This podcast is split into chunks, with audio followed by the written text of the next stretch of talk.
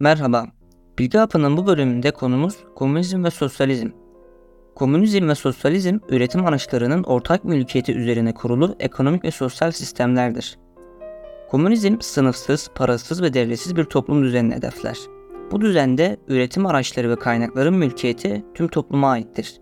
Herkes ihtiyacı kadarını alır ve ürettiği kadarını verir. Komünizm Karl Marx ve Friedrich Engels tarafından geliştirilen Marksizm teorisinin temelini oluşturur.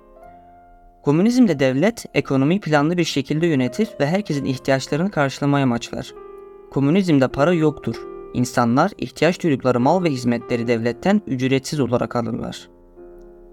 Sosyalizm, kapitalizmin eşitsizliklerini ortadan kaldırmayı amaçlayan bir sistemdir.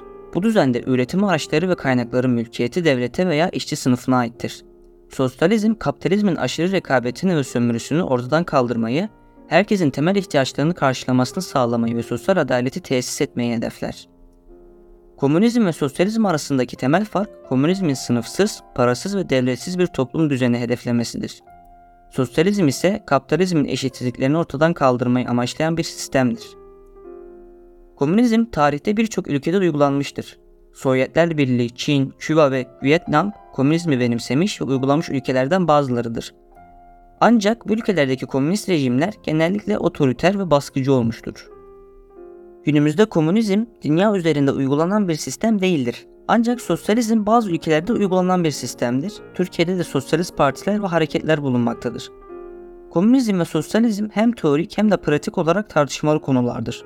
Bu sistemlerin savunucuları, bu sistemlerin daha eşitlikçi, adil ve özgürlükçü bir toplum düzeni sağlayacağını savunurken, karşıtları bu sistemlerin baskıcı ve verimli olmadığını savunur. Dinlediğiniz için teşekkür ediyorum. Bir sonraki Bilgi Hapı bölümünde güvertede buluşmak dileğiyle.